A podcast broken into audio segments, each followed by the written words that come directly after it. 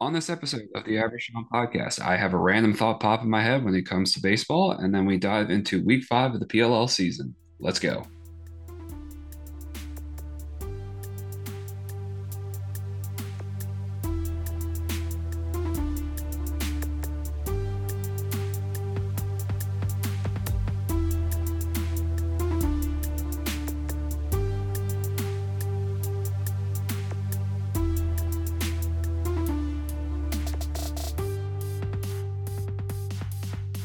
Everyone, to another episode of the Average Sean podcast. Uh, Chris, we are back for another week. The uh, MLB went on their All Star break while uh, the we were in between recordings here. Uh, they are not quite back yet at the time of this recording. They will be back tomorrow. Uh, the PLL did come back from the World's break.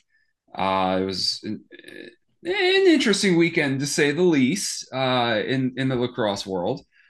Um, I'm I'm gonna be honest though, as much as we normally don't talk a ton of baseball, I'm gonna start with a little bit of baseball and just sit here and say is baseball like the shining example of why all-star all-star games have started to die? And do we need to remove interleague play? I know this is not what we talked about in the pre-show but i i've been holding on to this one because i wanted to hit you in the moment I kind of don't like the fact that we see these guys match up all the time in the regular season. I kind of want to see like, you know, this is your one chance outside of getting to the World Series to play these other guys. Like it feel a lot more fun that way. Oof, that's a tough question. You know, I think that they've revamped the interleague play system over the last decade because I know when we were younger, the entire league would go on like two week stints of interleague play, I think twice a year. And so you would only see a handful of opposite, uh, you know, AL, NL teams. And there was a nice, like, little mystique around that. But of course, in today's realm, and it bleeds outside of just baseball, um, obviously, football being a, uh, you know, a terrible example um, in the sense that they can only play so many games. But in basketball, I believe that there's the same incentive. Hockey, there is for sure, where every team now plays just about every other team at least once. So for hockey, it's a you play one at least one game in their barn, and they play at least one game in your barn. Um, something as distant as the Caps and like the Coyotes. The Caps play one game out there, the Yotes come east and play one game here, and they do that because of the fan, like trying to develop more of a fan base and following. See, um, I I get that, but however, however, I have an argument against that. With TV deals being what they are, and the fact that you know, like if the in the NFL you've got NFL Sunday tickets, so if if you were only to play like NFC opponents, if you're you know like the the commies, or if you're only to play uh, AFC opponents, if you're the Ravens, you know, you've got Red Zone, you've got um, uh, Sunday Ticket. You could see these teams. Uh, NHL, you've got different options. Uh, I think it's like what Center Ice or something, where you can watch, or is it just NHL Ticket? What? Well, it used to be Center Ice. Now it's all ESPN. Okay, so well, ESPN Plus. I, I, had the former former name right. Uh, there's you know different options on MLB TV where like I can literally watch every single team except for my own because of where I'm living. So as a fan, you have the opportunity to say, you know, hey, I'm seeing a whole bunch of talk about this Shohei Ohtani guy uh, online. Maybe I'll actually watch him play. Uh, and it doesn't necessarily have to be against your team if you're interested in the player. Uh, and as a result, you can still kind of develop a fan base that way. So I feel like I feel like you'd almost kind of create more storylines if you went back to more specialization of schedules, or I, I guess um, sectionalizing of schedules so that way you know you can see teams um, play each other a ton see who's the best of those and then kind of go into your championship round with more intrigue of like we don't know what's going to happen here. Oh, i mean no i agree in that i think that makes the postseason more exciting. Um, i also i think that this blurs back to the never ending debate and I'm, I'm, hesitating even bringing it up of the having the dh the league wide dh and there was some uh, you know it was kind of nice having the nl having to utilize the pitcher's batting but it became such a wash that it was like what's the point? point and they'd rather just have the dh and I mean, baseball's made some changes that have, you know, I'm not gonna lie. Like I, I I've been to a fair amount of baseball games this year, whether it be minor minor league level or pro, and fans just seem more excited about it. Like the casual fan, I'm not gonna lie, like they've been able to get into it a lot more um, because of the quicker games. Now, I will say part of me misses back, especially, I mean, I think back in high school when I was going to, to O's games more regularly, man, we would go and, you know, you wouldn't get home until like midnight because the games would go until like 11 o'clock. And it was like a whole night, man. It was like, there was something to that.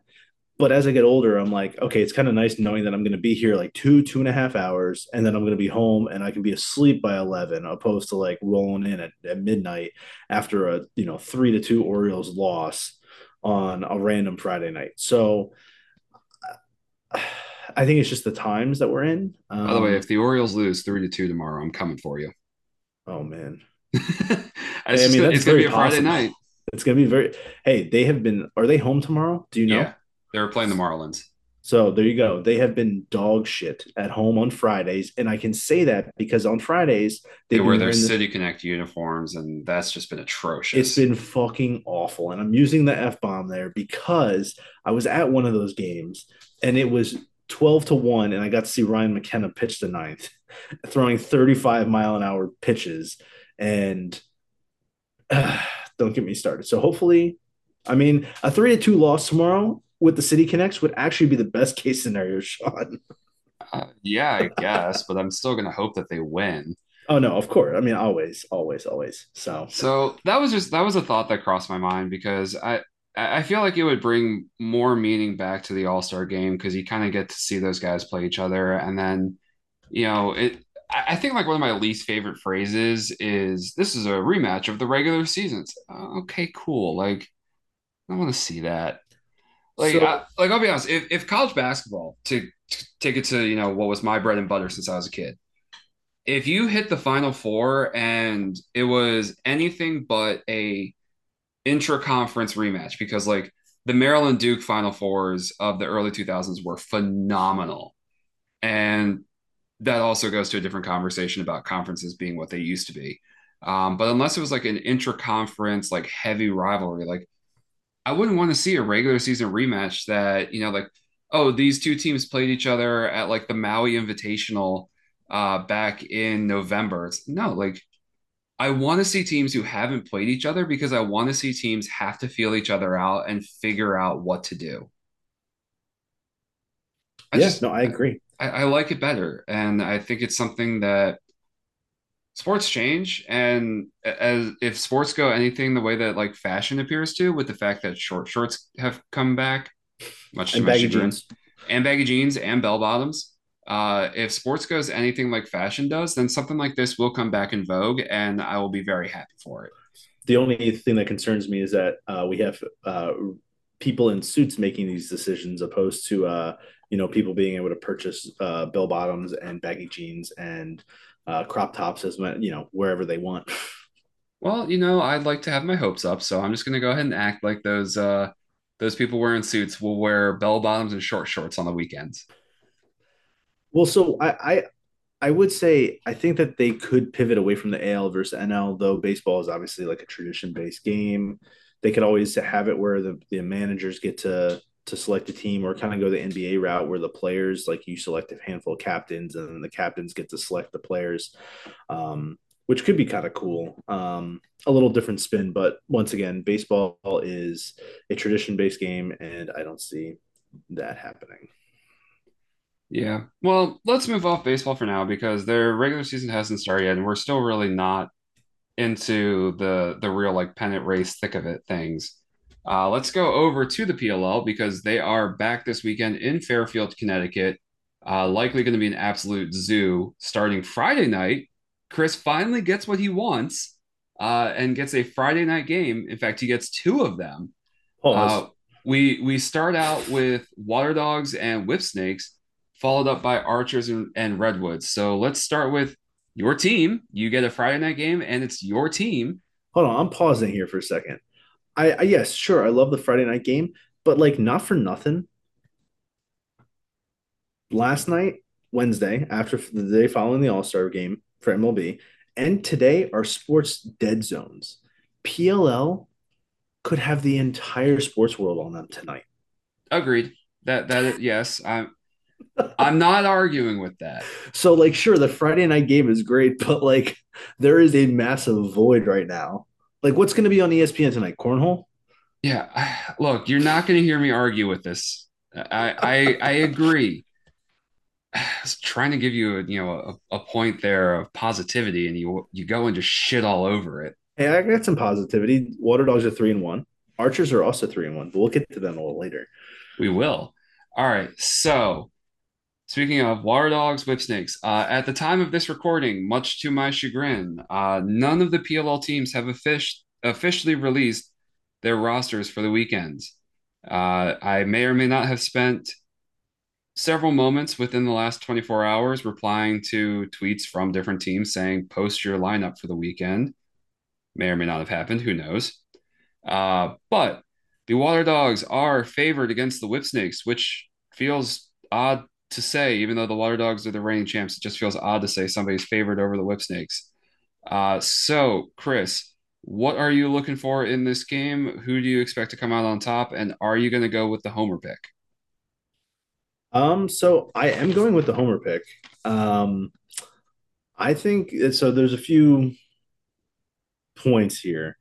Water Dogs obviously getting the, the win last weekend, and you could say that it was their most complete game, but even at that, there was a bit of a scare in the third um, where Chrome was able to claw their way back. Um,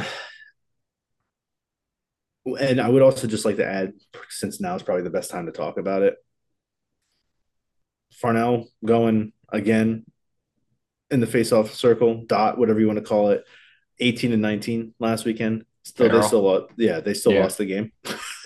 right. Um, so I, I hate to, to, to, to stick you with that, but um, you just water, really know how to get under my skin today. I guess the water dogs are changing the game. I don't know. Um, no, so, the league changed the game. Yeah. Well, so a few things. I think uh, in order to keep whip snakes, the whip snakes intact, which we can kind of model our game after what the Archers did last weekend because I know you said, wow, it's surprised to see Water Dogs favored over Whip Snakes, but like, not for nothing, the Whip Snakes have not looked good the past few games. Um, and I, I really think that Water Dogs' key to success is shutting down Dvorak. And he had two, I believe he had two. Your two, pronunciations of these last names Hey man, you do the same with hockey. What is his name? Devord. He was what second or third overall pick last Tucker, year. Tucker Dordevic. Dordevic, yeah. He had two. I mean, you you know his name because he had two big two point goals versus you guys last week. I I know his name because he played at Syracuse and then transferred to Georgetown. So there you also you know you, are familiar, but I think you know the Whip Snakes have kind of been following his lead offensively, and uh, you know we saw that last week against Archers. Um, Dylan Ward needs to continue doing Dylan Ward things, and you were getting pretty frustrated because I believe you had the over last week, and Dylan Ward just kept shutting everything down. Yep. Um. So I mean, so I'm taking Water Dogs. I'm very tempted to go under, and I don't know why. Last year the game finished 11 to 10, but these rosters are not the same. Um, I, you know, we should also point out that last week's games, set of games, were probably the most separation we've seen between winners and losers, just goal wise. They absolutely were all season, yeah. And so, with that, do we see what you know? Is that the outlier? Is that the trend that we're going to start seeing ourselves fall back into? Uh, so, would... I, I think to that point, I think we'll start to see a, a, little bit of meeting back in the middle, but I also think that we'll start to see uh, a few teams separate themselves from the pack, both on the upper end and on the lower tier.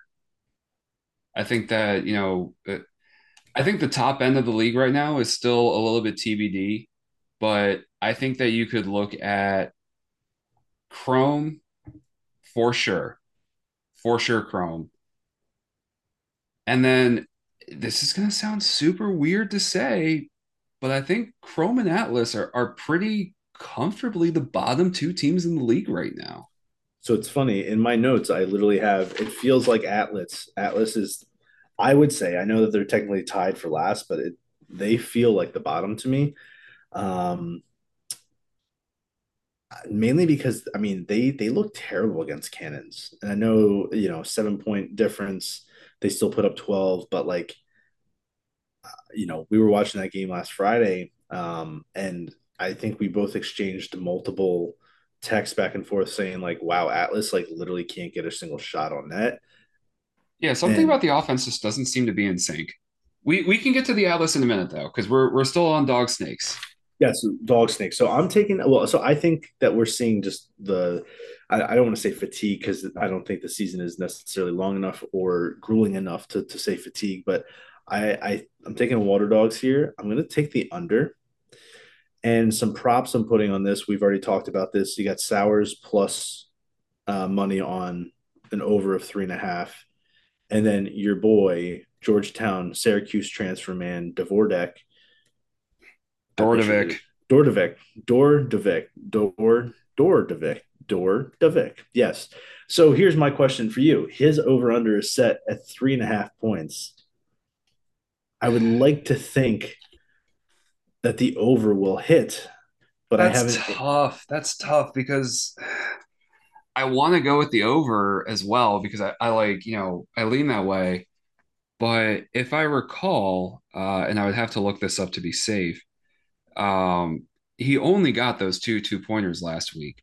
He is a high volume shooter, so he shoots a ton, but his percentage is less than stellar. I, you know, I, I get that he's a two point threat, which makes it, you know, easier to want to bet the over, but where I'm at, I'm not sure minus 136 is enough value for me to to want to do that. Because if he doesn't get it, I'm going to feel like an idiot because I'm going to sit there and go, okay, cool. Well, I have watched him all season so far. He shoots a ton, but they don't always get on the cage. So I I don't know. I, I don't know what to do about that one. Um, I also don't know what the Water Dogs um, LSM situation is. That one's uh that's something that I gotta gotta figure out. I mean, I, I will just say Sowers with the over every week has been absolute money. Um, and he's the type of player where he might not be scoring the most, but like honestly, the offense runs through him. He, he's such a good distributor of the ball. Um, Oh no, Dordevic got five points last week. He got two two pointers and uh, a regular goal. so I mean, that still sets it at three and a half is tough. I, I have a question mark next to it just because I haven't pulled the trigger. Um, it's not the it's not the toughest prop bet I have lined up to ask you about today, but that's in a later game, which you can probably already guess. Um, I actually don't know what you're going to ask me, so I'm curious when we get there. hmm, it, may, it might be in that next game, that the the game of the week possibly. Ah, okay. Well, um, on that note, for whips and dogs, I am going to take I'm going to take the Water Dogs uh, because Matt Dunn, who is the absolute leader of that defense, uh, is out for the weekend. Ehrhardt is still questionable. Uh, he will probably play since he missed last week, but even so, you know, he's still going to be a little bit hampered. And I think those two pieces to the defense are already going to be just enough to kind of, you know, screw with everything that's going on. The one thing that will really tip me in the Water Dogs' favor is if Connor Kelly is confirmed back. Uh, I think that he will be because FanDuel has prop bet lines for him, but there has been no announcement if he's back or not yet, which, if you can't tell, really pisses me off because I would like to know whether I should even bet it or not. Uh, but he is the best two point threat in the league right now, seeing as he leads the league in two pointers. Or actually, I think since he was out last week, I think Dordovic might actually be tied with him. Either way, uh, if he's back, that adds you know an extra uh, stretch to what the defense has to do, especially with Dunn out and Ehrhardt probably still a little bit hampered. It just makes me think that you know Sowers will have a field day. I'm on his prop bet with you as well. Uh, I think that one being plus money is hilarious. Uh, I think it's it it's not free money because always bet responsibly, but you look at it and you go, I feel like the odds of this should not be what they are. But And I, you know, we should also bring him up just because he had a big game last week. McArdle is an absolute monster. I've, I've loved Kieran McArdle for years. Um, but the Connor Kelly thing is really going to tip me one way or the other on the over under. If he's back, I'm going to go over. If he's not back, I'm going under. And I really would like an announcement just so that way I can, you know, figure out which, which way I want to go with that. Moving on, my team, Archers, who actually look really good. And I'm, I might do it, Chris. You, you know what I'm going to say, don't you? Hold on, you've already done it, Sean. I know what you're going to say, but you've already done it. Set myself up to get hurt again. I'm actually going to believe in this team. Does that involve four digit bets? I told you in the pre-show to let that fucking go. Now I'm gonna have hey. to like ask my parents to not listen to this episode. You won, so that's all it that matters. doesn't matter. Okay, I've already had some strenuous conversations. I don't need to continue them. um, but no, uh, I am setting myself up to buy into this team. Uh, I would love it even more if Grant Ament were back. Uh, I would also love it if Connor Fields didn't have to do his normal Connor Fielding type stuff. But I guess to a certain degree, if you still have like the most efficient offense in the league, there's only so much complaining I can really do.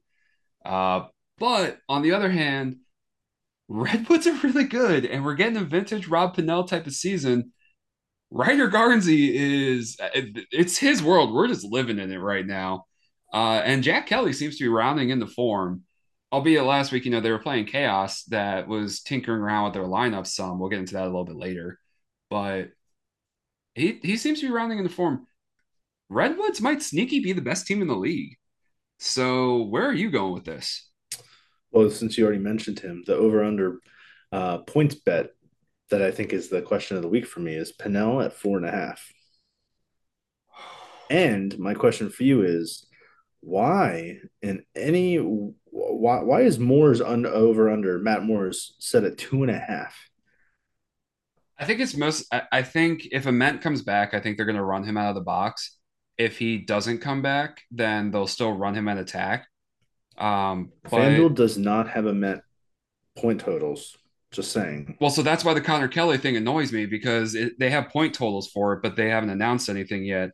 Meanwhile, they you know don't have point totals for Ament so you're like okay cool like there's still a possibility but at least this like looks reasonable that you're not posting a point total when we don't know for sure i don't know sorry and, and ran on that one but no i mean so the, I, that's my that's my question there and i know you don't want to hear this but i feel like redwoods at plus money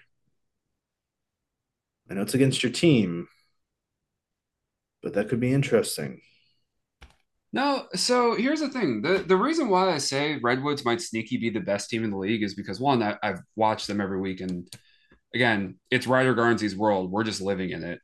But every Redwoods game that I've watched, I haven't really seen much impact out of Miles Jones or Sergio Perkovic, who are normally two huge cogs into the offense. Even Jules Heningburg is he's there, but he's not he, he's not the Jules Heningburg of old, where you know he was absolutely a dominant force. Maybe it's just because Pannell and Garnsey are having such great seasons so far that those guys seem a little bit overshadowed.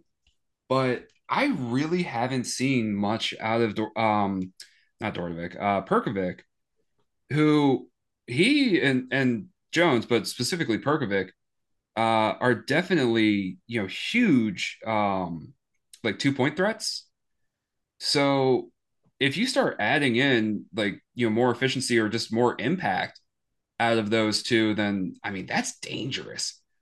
Garrett Epple is you know a, a very very scary, um, very scary main guy to go against on defense. The defense seems like it is uh, absolutely you know definitely more in shape, more cohesive than it was last year. Uh, also, Nakeie Montgomery is an absolute revelation in the league because he came into college as a scorer. Uh, he kind of, you know, I want to say like shelved his ego a little bit and became like a, a second line midi uh, in college because that's just kind of what like what Duke needed out of him. But he's phenomenal so far as a, as a two way midi. So if you're lining him up on the wings, then with the 32 second shot clock, that's a, a major help to have a guy who can legitimately go either way. It's not like, you know, a defensive midi like a Danny Logan who you're like, oh, yeah, he can score too. It's like, oh, no, no, no. Nakeie Montgomery can score. He can also just strap you up. So I don't know. Redwoods are scary. I I I really like them a lot. Uh, so I'm still going to take Archers because I think that I think that Dobson has been a little bit more consistent in goal than Kelly has been so far, and that's really going to be the difference for me, especially with such a short shot clock. I am concerned though with how well that Pannell and Garnsey are doing, though, that the defense will be put to the test more so than they they ever have been. So as strange as this will say, if you've watched the Redwoods historically, I'm gonna take the over in this game, 23 and a half. Uh, I'm still gonna take Archers, but that for me is just a homer pick because this game frightens me and I honestly have no clue what to do with it. Yeah, I mean, and for what it's worth, um, this is a game that should still feature face-offs. I that's that's also another good point though. Sisselberger is going to be going up against uh, TD Ierlan, who is also phenomenal at his job. Because I don't think Archers have played Atlas yet, uh, which means that he he hasn't gone up against the top two guys in the league so far. Um, so that that is definitely something to keep an eye on and see what happens there, and see if he's you know going to continue to be as dominant as he has been to this point when frankly, you're you're going up a level in class. So I I genuinely don't know what's going to happen there. Now, for what also what it's worth, Archers have never lost to Redwoods. Really? Yep. I'm a fan of this team, and I had no clue that that was a thing. hey man, I will say the PLL app is fantastic. Nice little plug here. Some uh, some applause from the the crowd for the uh the designers keeping that that app intact man. It is the stats out the wazoo uh really nice analysis some matchup stats um well there i will say that the app itself is nice and maybe it's the fact that i'm on an android yay go me that the app doesn't necessarily always play so nice with me. Hmm. but i've been trying to look up uh, sergio perkovic season stats while we've been sitting here talking and i have yet to be able to find anything because uh, the pages just won't load. So I was trying to confirm that he hasn't had as much of an impact as uh, I thought he did, but you know, we'll we'll figure that out probably after we're done recording, and then I'll just sit there and go, okay, cool, I could have added that to the show. Uh, I say that the app's great, and then I click on the overall summary, and it says um, cannot retrieve at this time. So unair unable to retrieve season events. So they, they've got to be doing some work on the back end of this or something because it's also a very busy day with the fact that they're announcing all star rosters. Uh, speaking of, they've announced the all star rosters. Oh, probably oh. should have mentioned that earlier. what are um, your thoughts? Well, I, I haven't really dove too much into them because I've been so focused on trying to see what this weekend's rosters are. I will get more into it next week. Uh, but they're announced they're doing basically the old heads versus the the new kids, uh, which I, I, think will definitely be a fun way to shake things up. I, I think that all star games as a whole are kind of just like a dying breed in terms of like what makes them interesting. But I think the PLL has done a good job of like trying to switch it up every year and you know not really have the same sort of you know wash rinse repeat sort of thing happen. Uh, but getting back to the schedule, let's go to uh, the next game on our list, which is Cannons and Chrome. These are not the cannons that we've seen the last couple years. And Chrome definitely doesn't look like what they looked like last year. They look like booty. So I really think the only thing that's worth debating on here, because I I think surprising to say this, I think this is going to be cannons easy. But I think that the only thing that's worth debating is is this going to go over or under because the Chrome have been so wildly inconsistent this season that it's almost hard to, you know, kind of sit there and go, I can trust your offense one way or the other. They might score a ton of points, they might not. I mean, last time they played Cannons, they they hit the over fairly easily. They were also playing Dylan Molloy for the first time of the season. Uh, he didn't play again last week, and to I think everyone's knowledge, We don't like if he was injured, nobody knows that. He wasn't on the injury report and he isn't on it this week. So he was kind of a healthy scratch. I don't know why you would do that to a guy who's as talented and decorated a player as Dylan Molloy is. But hey, you know, I'm not Tim Soudan. I don't know what's going on there. Uh, but that being said, I'm taking Cannons. I'd probably take Cannons on the spread. Uh, even though we have seen PLL games be tight for the majority of the season, uh, I think this is going to be a game where we see some uh, some separation. But give me Cannons, uh, and then I don't know what Marcus Holman's point total is. I'd probably take the over on it, even if it's like three and a half. If it's four and a half, mm, okay, maybe not. But it is four and a half. Okay, if it's four and a half, I'm gonna stay off that one because it could it could definitely go either way. If it was three and a half, I'd say hammer it because I think he definitely gets four points. Well, so here's an interesting uh, point total uh, for Nolting. Four and a half as well. I'd go under. I feel like that's set pretty high, right? I mean, yeah, I he definitely has become like a quarterback of the offense, but I I don't know if I would trust him to get five points, um, just because he he may not be asked to. That that's really what I'm going to get at with it is I, I don't think it's going to be necessary for him to do that based on what they're going to do within the confines of the offense. Well, so let me ask you this. Um, so Chrome has been super inconsistent, and um, obviously he had a great rookie year last year, but Nichtern has been like non-existent. Has one point so far. Ah, this is Chris's sign um, that he doesn't always know what goes on in this league. so, where did Brendan Nichtern play his college ball? Um, I can tell you because the PLL app is freaking fantastic, minus the overall stats. Let's see. Nichtern played at I just have to find his name. Nichtern played at Army. Ah. Yes. Ah. Yes. The light bulb goes off. Yeah, no, he uh last week was his first game uh this season because he's had um he's had military obligations that, you know, he's had to take care of. So uh shout out to the troops. Uh, but that's why Nichtern hasn't been around. And uh, last week, if it's your first game back uh, after a whole year off, and the rest of your teammates have had a few uh, games to you know get up to speed. They've also had the World Games and all that. You're probably going to be a step behind everybody. So I, I feel like he'll have more of an impact this week. Well, and so you know, with that, and given the, the whole shot clock thing, this is I think is a huge face-off mismatch. Obviously, you got Farrell, who's like an absolute beast in the dot, going against Stephen Kelly, who's been really lackluster for Cannons. I mean, he was lackluster when he was on the Archers, so you're never going to get me to really promote. Hey man, he's a he, like, Hall boy. he was so Stephen Kelly was good in matchups against guys like Connor Farrell, but it was always like when he was playing like the Trevor Baptiste, the Joe Nardella, the TD Ierlans, like that's when he would get exposed. So I will say that in his favor. Well, so it, is that? Do you think that's enough to impact your you taking cannons?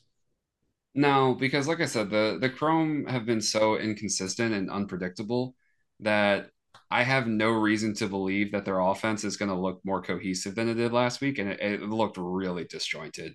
It was it, it, was rough to watch. It did until that third quarter. Everything kind of popped. So, and then it fell right back off in the fourth. So, like I said, just wildly unpredictable. Um, we'll we'll move off that game because I, I, think unfortunately that being the ESPN two game, I think that's probably the worst game of the weekend to put on ESPN two. But I don't know, Cannons could also make it fun because while Chrome's offense has been wildly inconsistent, Cannons offense has been humming. 19 uh, last week. Man. They they are fun to watch. Uh, but let's move to the last game of the weekend.